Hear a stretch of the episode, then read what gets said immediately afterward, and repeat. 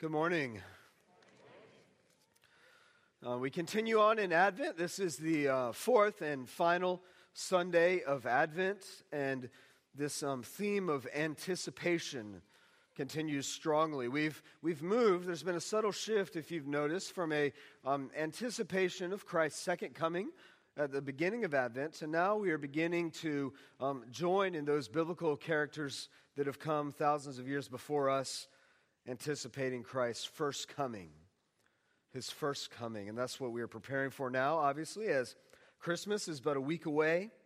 Here in this fourth Sunday of Advent, we join Mary um, months before she gives birth to Jesus, anticipating his birth, anticipating his savior, her Savior. So we're going to be in Luke chapter 1. If you've got your Bibles, you can open them up. If you've got it on a phone or a tablet, by all means, pull that up and um, follow along with me. Don't take my word for it, take the Scripture's word for it. And we will talk a little bit about um, Mary and her response, what we call the Magnificat, um, to God's uh, bestowing upon her um, to be the mother of the Lord. so in Luke's Gospel, chapter 1, we will um, eventually uh, get to verse 39 and following. Um, but, but simply want to note this about Luke's gospel. He begins with these two parallel accounts. Okay, we have here divine messages to two very unlikely women. Two divine messages to two unlikely women. The first one comes to um, Elizabeth. Uh, she is an old woman. She is barren. She's not had children or been able to have children, which would have been a big um, scorn on her from society's standpoint to not be able to have children at that time. Um, she gets this message that she's going to have a child, a baby boy. He's going to be filled with the Holy Spirit. And then the other unlikely woman is, of course, Mary. She perhaps is the opposite of Elizabeth. She's young, she's a virgin, and she has been promised to give birth to the Messiah to the Son of God, to the one who would save her people. What an amazing thing that must have been to hear that word from God for either of these women. But think about Mary. She was told that she would become pregnant. And she asked, Well, how could this be? And God says, Well, the Holy Spirit, through Gabriel, the angel, the Holy Spirit, will come upon you and you will be pregnant, you will conceive a child, and his name will be Jesus. And then he goes on to say, Behold, your servant Elizabeth is also pregnant. Your relative Elizabeth is also pregnant. And so we have Mary receiving this word from God. What can this be? And God tells her how it's going to happen. And he says also, by the way, your barren and old cousin Elizabeth is having a child as well. And Mary responds, I'm the servant of the Lord. Let it be to me according to your word. And then we get to our passage today, and we find that Mary um, arose and went, what does it say? It says, with haste into the hill country to see Elizabeth. There's probably two reasons for this.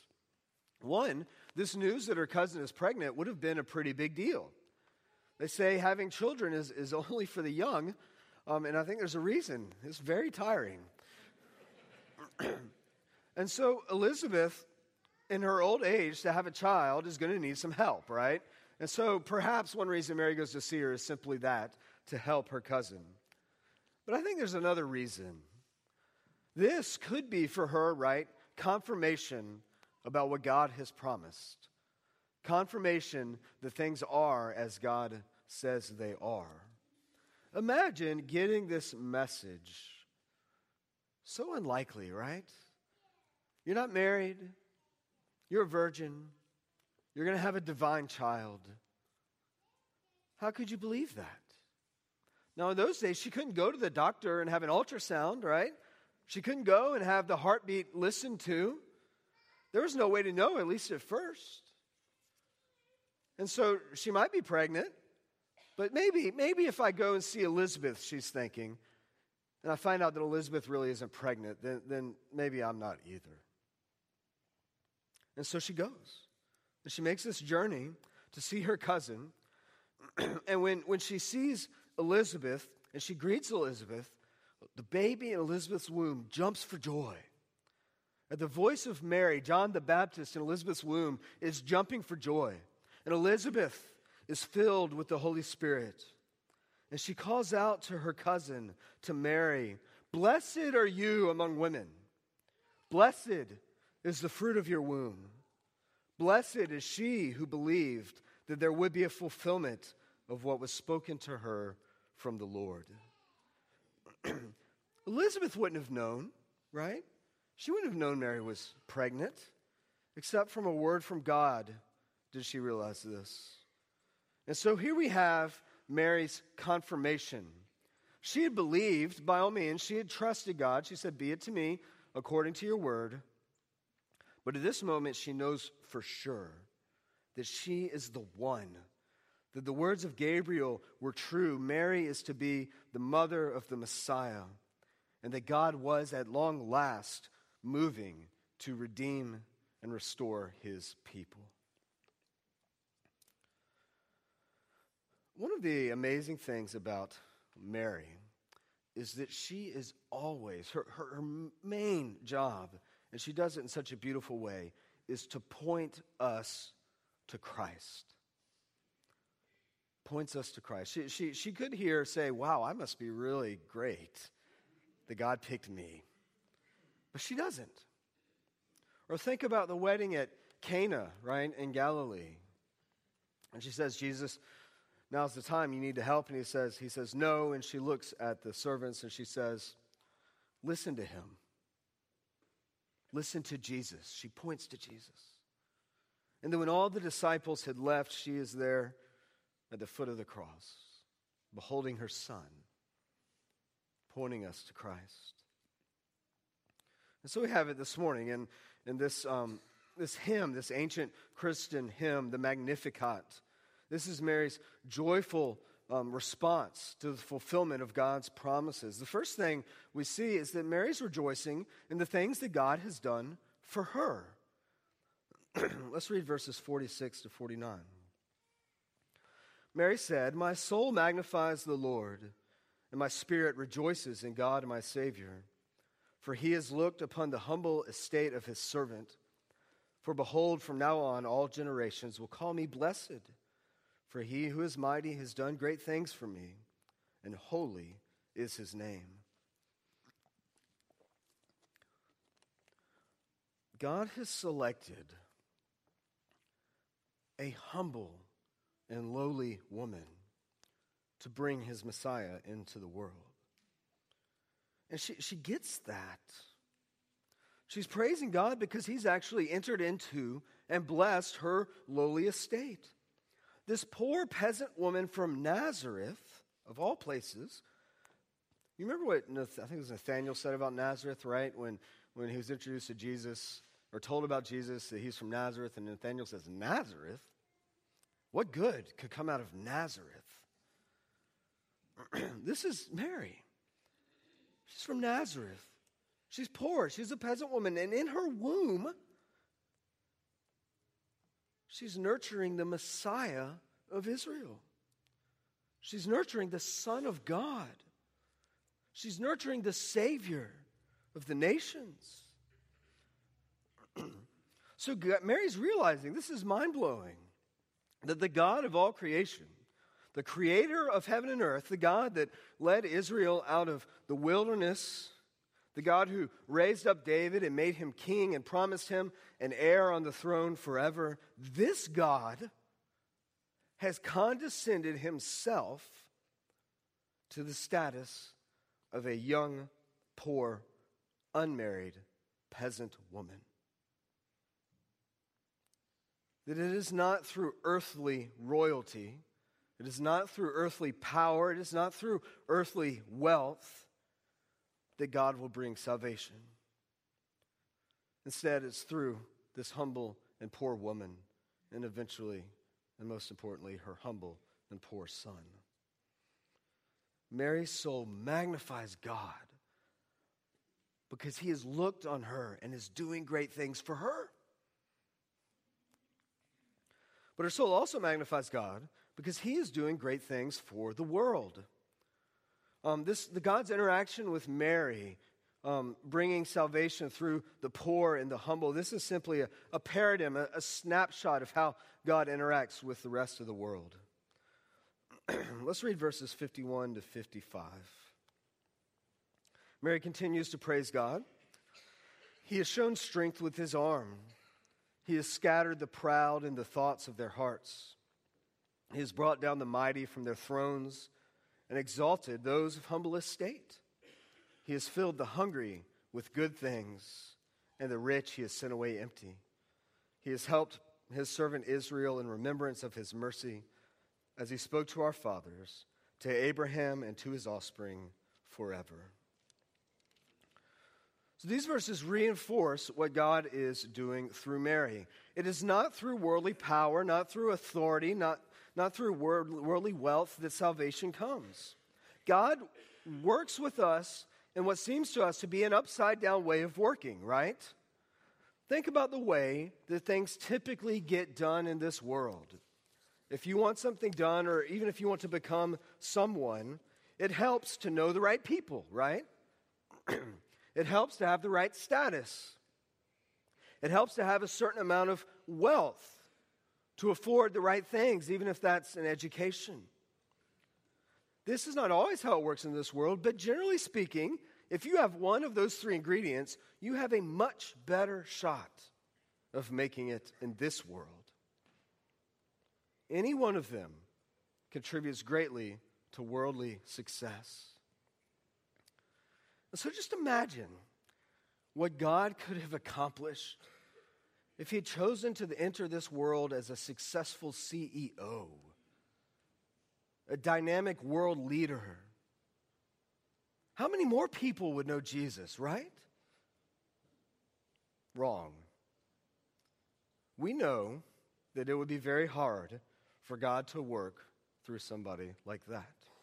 It's not that he can't, but that it would be very hard. The things that Mary proclaims will be brought down are the very things that provide worldly accomplishment pride, power, wealth. These things too often inhibit the work of God. Ask yourself this question If you have pride, power, and wealth, why do you need a Savior? If you're at the top of the food chain, if you're the big boss, you can save yourself. Too often, pride, power, and wealth. Now, listen, these aren't bad things. These aren't bad things. These can be good things. They, you know, they can be gifts from God. But too often, these three things pride, power, and wealth we don't use them as good things. They become for us ultimate things. And when good things become ultimate things, we're, absol- we're actually substituting God for them. They become substitutes and they inhibit our ability to know God fully. It's humility, it's weakness, it's inability that drives us to God. When we can't save ourselves, then we realize that we need to turn to our Savior. But pride and power and wealth, these things too often make us think that we can save ourselves. Ask yourself have you ever thought something like this? If I only had a little bit more money, I would finally be happy. I could finally do things in this world. If I only had a little bit more power or status in this community, I could really make a difference. if you're saying that about something, that thing is becoming your God. And when things like that become our gods, the true God of this universe has very little use for us. He loves us and He wants us back, but we become very difficult to work with. And so we see here that the way God works with this world is by flipping everything upside down. And he enters in through a lowly and humble woman. And through the child of that lowly and humble woman, he will bring down the powerful. He'll bring down the mighty. He will bring down the wealthy. So, what are we going to do with this? First thing, God meets us in our humility. If you have status or, or power or wealth, by all means, um, that does not preclude you from knowing the Lord. But you might have to work a little harder at cultivating humility. That's just sort of how it goes. Most of us in this room have a level or a status that does not necessarily lead us to be humble people. And so we need to remind ourselves daily that in the eyes of God, compared to His grandeur, compared to His glory, compared to His majesty, we're nothing but humble sinners in need of a Savior. You could be the wealthiest person on earth, or you could be the poorest person on earth, but in the eyes of God, you both need the same Jesus. And this Advent season is a perfect time to remind us that we need a huge dose of humility. And so that we can cultivate that ourselves in prayer and reading the scriptures and in confession. If you just sit down once a day and, and think through all of the, the sins you've committed, and remember two things against God and against your neighbor, things you've done and things you left undone. Okay, that list gets pretty big pretty quick. And confess those to God. That's a great way to cultivate humility. And just remember, sometimes God's going to humble you himself, whether you like it or not. But it's in our humbled state that we can meet the glory and majesty of God and realize his desire for our salvation through his son, Jesus Christ. So God meets us in our humility. and the final thing I want you to bring home is this we cannot get around the fact that God has a special concern for the poor and the powerless that cannot be avoided.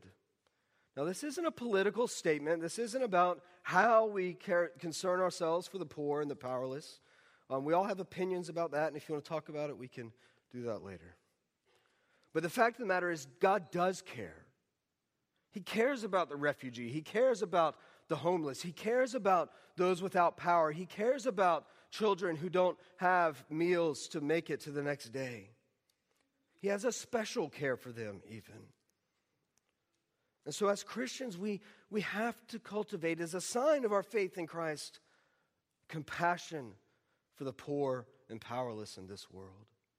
It's not something we can just do, but, but once we are humbled, and once we realize that there's no different between the richest and the poorest, the most powerful and the weakest. Once we realize that we all need the same Savior, how could we not have a heart for those who are struggling around us? God has a special concern for the poor and the powerless and has given us a special calling to show to this world how they are glorious in the eyes of the Lord. And so, as we approach Christmas this last week of Advent, I do pray that God will humble us, that we will praise Him out of our humility, and that out of our salvation, we will be humbled to join God in identifying with the least around us, showing compassion on those who have nothing. Because one day, we'll all stand together at Christ's second coming. One day we will all join him around his throne, praising him and offering him thanksgiving for what he's done for us. And I pray that we can begin to join together and do that even now. Let us pray. Gracious God, we thank you for bringing down the powerful even when in some cases that is us. And we thank you for raising up the humble and poor in heart. I pray, Lord, that you would meet us this Advent season, that you would prepare our hearts for the coming of your Son, Christ. That even now, Lord, our hearts would be made throne rooms for him in anticipation of that one day when he returns and we all gather around his glorious throne, offering him praise and thanksgiving. May our souls magnify you at all times, O Lord. Amen.